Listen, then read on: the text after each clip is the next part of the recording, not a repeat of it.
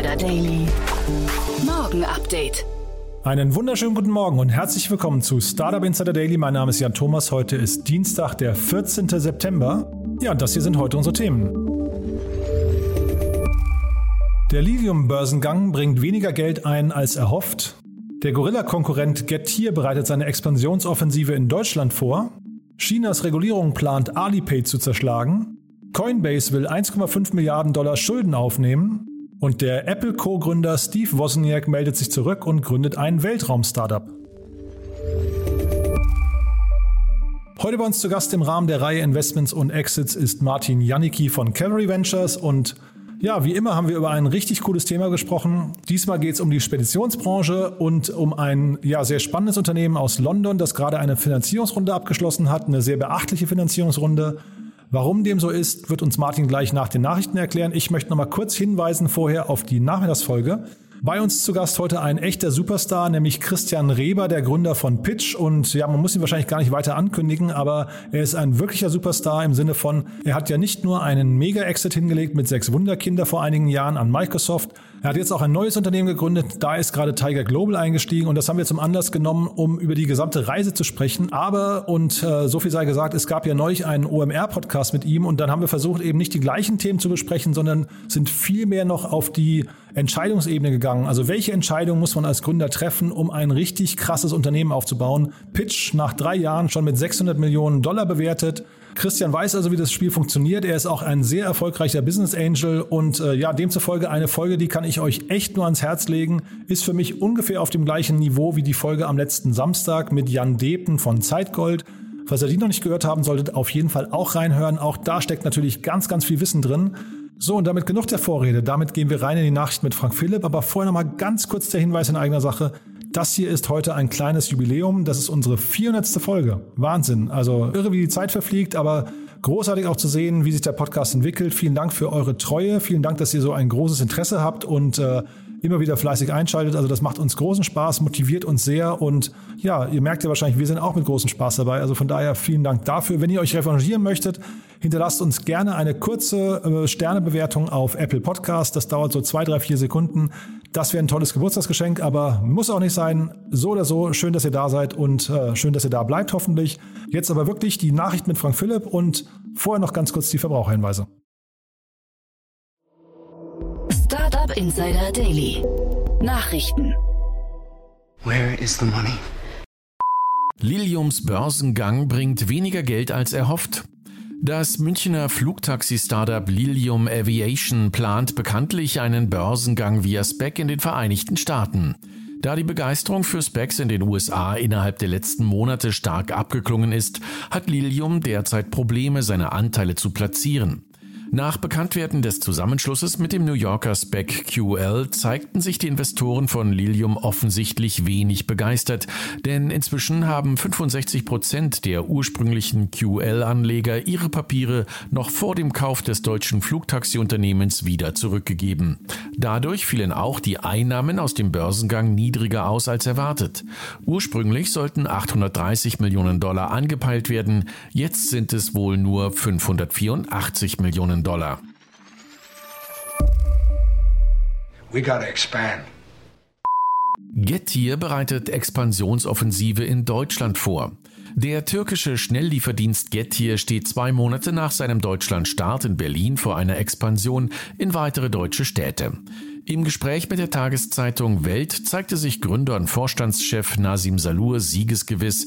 Er gehe davon aus, die Konkurrenten überflügeln zu können, um letztendlich Marktführer in Deutschland zu werden. Noch in diesem Jahr sollen neben Berlin sechs weitere Städte erschlossen werden. Vor diesem Hintergrund werde auch die Zahl der Mitarbeiter bis Jahresende 2021 von derzeit gut 300 auf rund 1000 steigen. Getir, zu Deutsch Bring, hat bislang rund eine Milliarde Dollar zur Finanzierung seines internationalen Wachstums eingesammelt. System breach. Oh. Firewall 1. We got a problem. What? Someone synced a rat to one of my servers. A remote access tool. We're being hacked. Webseiten und Telegram-Kanäle von Attila Hildmann gehackt. Das Hackerkollektiv Anonymous hat wieder zugeschlagen und mehrere Online-Kanäle des Verschwörungsideologen Attila Hildmann gekapert und nach eigenen Angaben die Kontrolle über diverse Internetadressen und Kommunikationskanäle übernommen.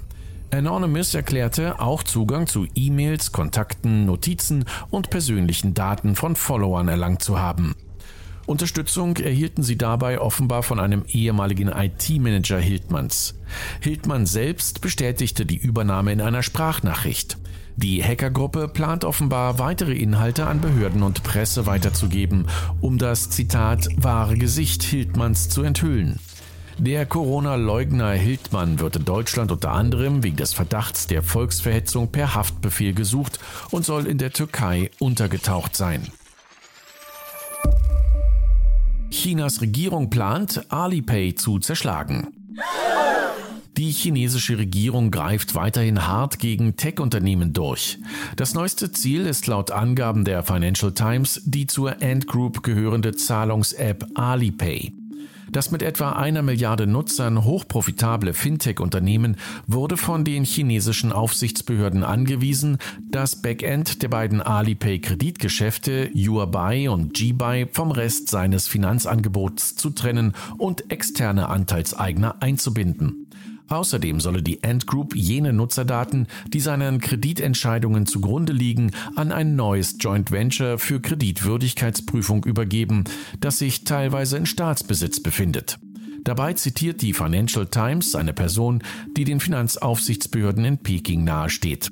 Die Regierung ist der Ansicht, dass die Monopolmacht von Big Tech auf der Kontrolle über die Daten beruht. Sie will das jetzt beenden. And I'd like to repay that debt. Coinbase will 1,5 Milliarden Dollar Schulden aufnehmen. Die börsennotierte Kryptobörse Coinbase hat verkündet, sich am Kapitalmarkt weitere 1,5 Milliarden Dollar sichern zu wollen. Hierzu sollen jedoch keine frischen Aktien emittiert werden. Stattdessen wolle man die bereits starke Bilanz mit kostengünstigem Kapital stärken, so das Unternehmen in einem Schreiben an die Investoren. Dabei erklärte Coinbase außerdem, dass man beabsichtige, den Nettoerlös aus dem Angebot für allgemeine Unternehmenszwecke zu verwenden, wozu auch weitere Investitionen in die Produktentwicklung sowie potenzielle Investitionen oder Übernahmen von anderen Unternehmen, Produkten oder Technologien gehören könnten. Im Mai dieses Jahres hatte das Unternehmen bereits angekündigt, sich etwa 1,25 Milliarden Dollar über den Verkauf einer Wandelanleihe beschaffen zu wollen. Die damalige Ankündigung hatte nicht nur für einen Kursverfall an der Börse gesorgt, sondern ist mittlerweile auch Bestandteil einer Sammelklage gegen das Unternehmen. Kassenloses Bezahlen in Märkten von Whole Foods. Amazon nutzt in den USA für seine kleine Auswahl eigener Supermärkte die Technologie Just Walk Out, die es erlaubt, automatisch ohne eine Kasse zu zahlen. Just Walk Out findet bereits Verwendung in den Läden Amazon Go sowie in Filialen von Amazon Fresh in den Vereinigten Staaten und Großbritannien. Nun will der Online-Händler die Technik Anfang 2022 auch in zwei Filialen von Whole Foods einsetzen. Konkret sind das Märkte in Washington DC am Glover Park und in Sherman Oaks in Kalifornien. Wer Just Walk Out verwenden möchte, hat drei Möglichkeiten, um die Technik zu nutzen. Einerseits kann ein QR-Code beim Betreten gescannt werden. Andererseits kann via Amazon One biometrisch die Hand erfasst werden. Die dritte Methode ist das Scannen einer Kredit- oder Debitkarte, die mit dem eigenen Amazon-Konto verknüpft sein muss. Exception taken. That case is on appeal. Epic Games legt im Streit mit Apple Berufung ein. Im Rechtsstreit um den App Store von Apple geht es in die nächste Runde.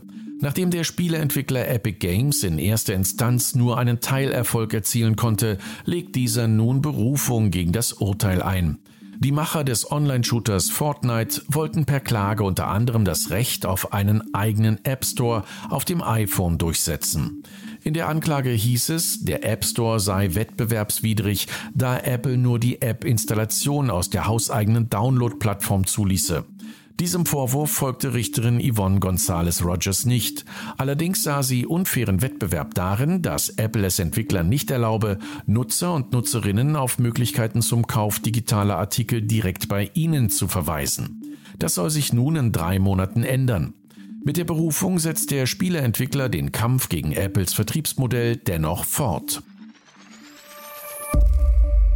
Steve Wozniak gründet Weltraum-Startup. Der populäre Apple-Mitgründer Steve Wozniak hat via Twitter angekündigt, dass er ein eigenes Raumfahrtunternehmen namens Privateer gegründet hat. Seinem kurzen Tweet hatte er ein Video angehängt, das als Teaser für das neue Startup zu verstehen ist. Dabei betonte der 71-Jährige, dass das Unternehmen anders sei als andere private Raumfahrtunternehmen, blieb aber wenig konkret, da sich Privateer noch im Stealth-Modus befindet. Experten mutmaßen, dass sich Privateer auf das Einsammeln von Weltraumschrott konzentrieren könnte. Eine erste öffentliche Präsentation ist noch für diese Woche angekündigt. You have to invest if you want to restore balance to the world. Bill Gates, Jeff Bezos und Michael Bloomberg investieren in Nickel Joint Venture. Um in Australien nach Metallen zu suchen, geht Cobalt Metal eine Partnerschaft mit dem Rohstoffkonzern BHP ein. Während der Drei-Jahres-Partnerschaft sollen Nickelquellen für Tesla-Fahrzeuge gefunden werden. Zwischen BHP und Tesla gibt es seit Juli einen Deal, wonach Nickelquellen für dessen E-Autos zur Verfügung gestellt werden sollen. Das Ziel der Partnerschaft zwischen Cobalt und BHP sei es, dem Cobalt-CEO Kurt House zufolge, der E-Auto-Industrie in den USA zu helfen. Cobalt hatte für das Projekt insgesamt rund 10 Millionen US-Dollar eingesammelt, woran sich unter anderem der Microsoft-Gründer Bill Gates, Amazon-Gründer Jeff Bezos und auch Bloomberg-Gründer Michael Bloomberg beteiligt haben. Insider Daily. Kurznachrichten. United Internet hat überraschend verkündet, sein ursprünglich bis zum 30. April 2022 geplantes Rückkaufprogramm der eigenen Aktien zu beenden. Einen Grund nannte das Unternehmen indes nicht. Die Aktie von United Internet gab nach Bekanntgabe der Meldung zeitweise um mehr als 5% nach. Der Perseverance Rover hat seine Gesteinsproben vom Mars analysiert, die auf früheres Leben hinweisen sollen. In dem Gestein wurden Salzmineralien entdeckt, die darauf hinweisen könnten, dass möglicherweise über einen längeren Zeitraum Wasser in diesem Bereich des Planeten vorhanden war. Eine YouGov-Erhebung zeigt, dass die deutliche Mehrheit aller Deutschen inzwischen Online-Banking nutzt. 87 Prozent der Männer und 84 Prozent der Frauen erledigen ihre Bankgeschäfte im Internet. Dabei zählt die Zielgruppe der 35 bis 44-Jährigen zu den Heavy-Usern. China strebt eine Verringerung der Anzahl heimischer Elektroautohersteller an. Der Industrieminister Xiao Jiaqing kündigte am Montag an, China werde eine Konsolidierung fördern und zudem die Ladesäuleninfrastruktur und E-Auto-Verkäufe in ländlichen Märkten verbessern. Laut einer Erhebung der Pennsylvania State University kommen Fake News als Videoform besser an als in Audio- oder reiner Textform. User glauben demnach bei Videos viel eher, dass die Geschichte echt ist und neigen auch stärker dazu, die Falschinformation weiterzuteilen. Und das waren die Startup Insider Daily Nachrichten von Dienstag, den 14. September 2021. Jetzt geht es weiter im Programm mit Investments und Exits. Startup Insider Daily. Investments und Exits. Cool, ja, ich freue mich sehr. Martin Janicki ist wieder hier von Cavalry Ventures. Hallo Martin. Hallo Jan, danke für die Einladung. Ja, schon wieder zwei Wochen rum. Toll, dass du da bist. Und äh, wir hatten ja gerade gestern das Thema Cavalry kurz hier im Podcast, denn da war der Henning von Lotse bei uns. Ähm, ich, das war ja ein Kontakt, der wurde, glaube glaub ich, sogar bei euch hergestellt. Also vielen Dank dafür. Es war sehr, sehr spannend, ja. Ja, danke. Ähm, ja, Lotse, eins unserer neuesten äh, Portfolio-Investments und, und ein Team, was wir für, für Bären stark halten. Und ja, wir freuen uns sehr auf die Reise mit, mit, mit denen und auf eine hoffentlich erfolgreiche Entwicklung. Und äh, vielleicht dann reden wir noch mal kurz über euch, weil äh, ich habe in Erinnerung, ich habe eigentlich abgespeichert, dass, dass ihr immer der erste richtige Investor sein wollt, aber da wart ihr sogar, da wart ihr Seed-Runde, aber es gab eine Pre-Seed-Runde.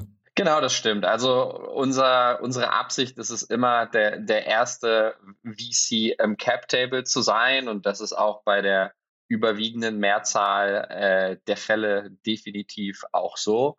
Ähm, Nichtsdestotrotz wollen wir uns natürlich nicht eingrenzen und vollkommen dogmatisch sein und ab und zu investieren wir auch ein bisschen äh, später.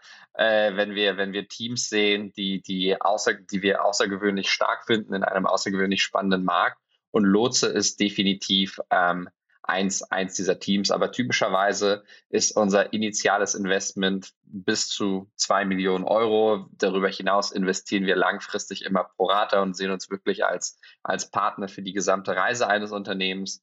Und typischerweise heißt das wirklich ganz, ganz von Anfang bis ganz zum Schluss. Und dann sag vielleicht noch kurz zum Abschluss die Segmente. Genau, also wir schauen uns alles an, was Software getrieben ist, B2B, wie auch B2C, sind dort wirklich äh, sehr, sehr, sehr agnostisch. Ähm, tendenziell, was bei uns etwas schwieriger ist, sind Sachen mit einer starken äh, Hardware-Komponente. Also wir wollen schon etwas, dass, dass der Wert in dem Modell zumindest äh, Software getrieben ist. Und darüber hinaus suchen wir einfach tolle Unternehmer, die ein, wir nennen das immer, Unique Insight haben, um, um einen Markt komplett auf, auf links zu drehen. Super. Und das ist, glaube ich, eine super Brücke jetzt auch zum, zum Thema von heute, Markt auf links drehen. Wir reden über den, ja, ich weiß nicht, Freight Forwarder Markt, kann man sagen, oder Logistikmarkt, den, den großen internationalen. Und ich habe, als du mir das Thema ge geschickt hast, habe ich erst überlegt, ob ein Portfoliounternehmen von euch im Ausland einfach anders heißt. Ja, äh, ganz, ganz, ganz so ist es noch nicht, aber genau das Thema, was wir heute behandeln wollen, ist äh, Vector AI.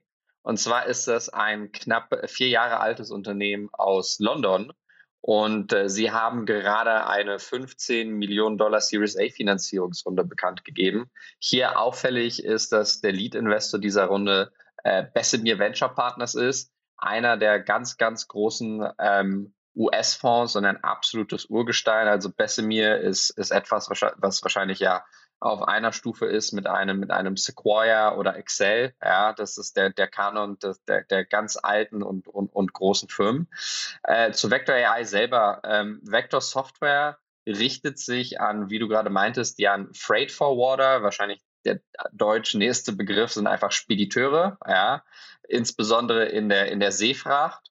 Und äh, sie helfen eben diesen Spediteuren, ihre Arbeitsprozesse oder, oder Workflows digital abzubilden und dann zu automatisieren. Und das Herzstück ähm, der Lösung von, von Vector Software ist, ist, sind eigens erstellte und wirklich sehr industriespezifische NLP, also Natural Language Processing Modelle, äh, die wirklich den industriespezifischen Jargon verstehen und, und, und diese Daten strukturieren können.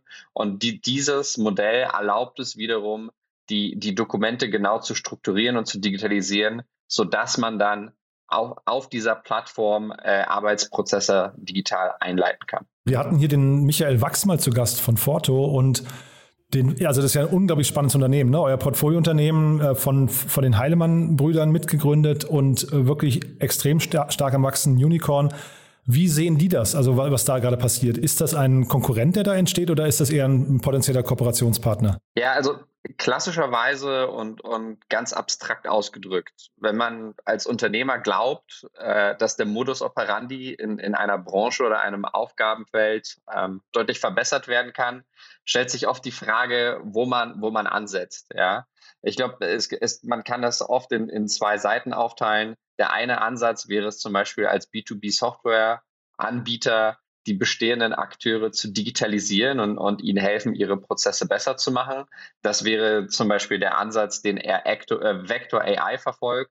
Bei den Fintechs wäre das zum Beispiel ein Mambo oder ein, ein Colibra. Oder zweitens, man versucht eben diesen digitalen Vorteil zu nutzen, um selbst wirklich ein komplett neuer Akteur in, in, dieser, in dieser Branche zu werden. Ähm, das ist hier der Ansatz, den er ein, ein Ford oder ein Freight Hub verfolgen indirekter Vergleich bei einem Fintech wäre zum Beispiel eher ein, ein N26. Ja? Und, und diese gleiche Teilung besteht auch im, im Logistikmarkt. Ja? Das Besondere am Logistikmarkt ist aber, dass er erstens extrem groß ist. Je nachdem, wie groß man die Kreise zieht, gibt es Schätzungen, die zwischen 200 und 600 Milliarden Dollar im Jahr liegen. Ähm, und es ist auch ein Markt, der, der, der schnell wächst, eben weiterhin noch mit der Globalisierung und, und dem äh, globalen Handel. Und es ist ein Markt, der extrem fragmentiert ist. Also die Top 10 Spediteure auf See haben zusammen ein, also wirklich zusammengerechnet, einen Marktanteil von unter 10 Prozent.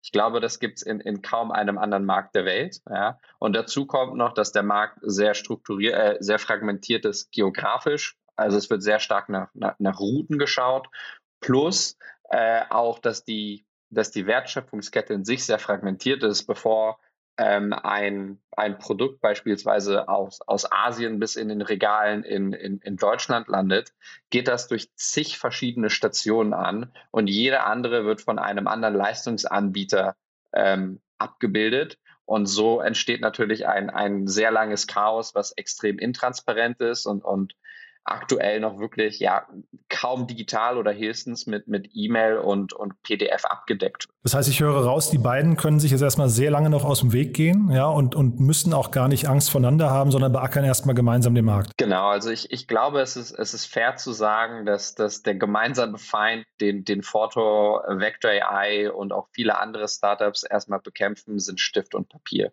Ähm, das heißt, es, es ist wirklich gang und gäbe in der Branche ein Blatt Papier zu bekommen und dann Werte abzutippen in den Computer. Und da braucht man sich nicht wundern, wenn ein Paket verloren geht, zu spät kommt äh, oder etwas einfach nicht, nicht effizient, transparent und, und schnell abläuft. Bei einem so riesigen Markt mit so vielen äh, Teilnehmern haben da beide, glaube ich, erstmal viel zu schaffen und sicherlich mindestens mittelfristig sind Vector AI und Photo komplementäre die eben daran mitwirken, diese Wertschöpfungskette komplett digital aufzustellen. Und jetzt mal so VCs wie ihr oder auch Bessemer, ähm, wie weit gucken die denn jetzt auf, also auf, auf der Zeitleiste ähm, so, so, ein, so ein strategisches Spiel an? Sagt man einfach, Hauptsache man schafft den schnelleren Exit oder Hauptsache man kommt überhaupt über die Exit-Ziellinie, also der IPO zum Beispiel oder der Kauf?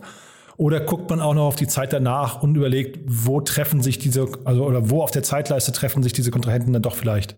Also ich glaube, in dem speziellen äh, Fall des, des Logi Logistiksmarkts ja, ist, ist der so unheimlich groß und unglaublich äh, fragmentiert, dass wenn man weiß, dass man sich nicht direkt auf den Füßen herumtritt, ähm, man dort weniger drauf, drauf achten muss. Ich glaube, mit beiden Ansätzen ist es relativ klar, dass man ein Multimilliardenunternehmen aufbauen kann.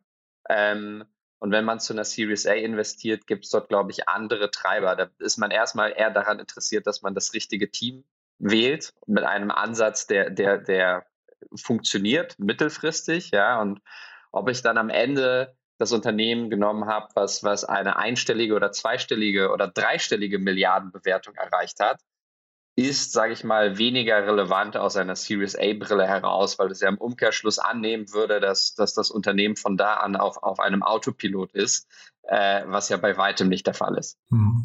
Vector AI klingt so ein bisschen auch nach äh, dem Grundgedanken eines Betriebssystems, ne? Genau, also ich glaube, das, das Schöne ist, es, es, es klingt nach einer Softwarelösung, die man sehr schön über andere Dinge rüberstülpen kann. Ich glaube, es, es passt auch relativ gut in den Bereich von, von No-Code und Automatisierung. Und wir sehen auch selber Vector AI ähnliche Ansätze, beispielsweise in, in Branchen wie in der Finanzdienstleistungsbranche KYC und, und, und AML. Und, und ich glaube, die, die letzten Jahre wurden ja die Begriffe AI und Machine Learning relativ inflationär durch die Gegend geworfen. Mittlerweile haben wir gelernt, dass, dass sehr viel Wert darin besteht, dass, wenn man Modelle hat, die sehr industriespezifisch trainiert worden sind, auf ein gewisses Vokabular, auf eine gewisse Struktur an Dokumenten beispielsweise, die man einspeist. Und ich glaube, wir werden sicherlich über, über die nächsten 36 Monate mehrere Firmen sehen, die auf der einen oder anderen Weise Parallelen zu Vector AI aufweisen. Und was mich hier gewundert hat oder zumindest erstaunt hat, das hat mich so ein bisschen erinnert an Trade Republic. Ähm, die haben auch relativ lange, die sind ja 2017 schon gegründet und haben jetzt relativ lange, glaube ich, im Verborgenen vor sich hingewerkelt. Ne? Wie findet man sowas als Investor? Die, die Investoren, die sich den, den Logistikmarkt angeschaut haben, haben festgestellt, dass man dafür sehr viel Geduld und sehr tiefe Taschen braucht und man muss das Timing äh, richtig treffen. Ähm, was, ich, was ich sagen kann von, von, von der, ähm, sage ich mal, Insider-Perspektive ist, ähm, dass wenn eine Marktopportunität unheimlich groß ist ähm, und man glaubt, dass man das richtige Team hat, um, um, um hier quasi als Erster in den Startblöcken zu stehen und relativ weit vor den anderen voraus ist, kann man an so ein Thema mit, mit sehr viel Geduld herantreten.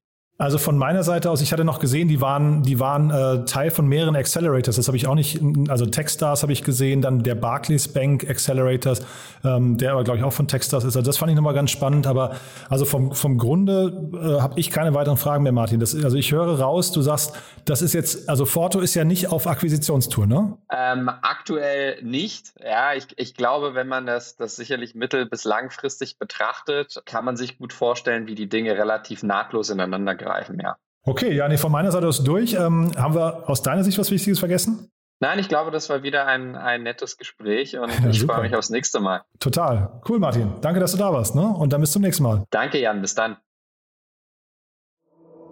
Startup Insider Daily, der tägliche Nachrichtenpodcast der deutschen Startup-Szene.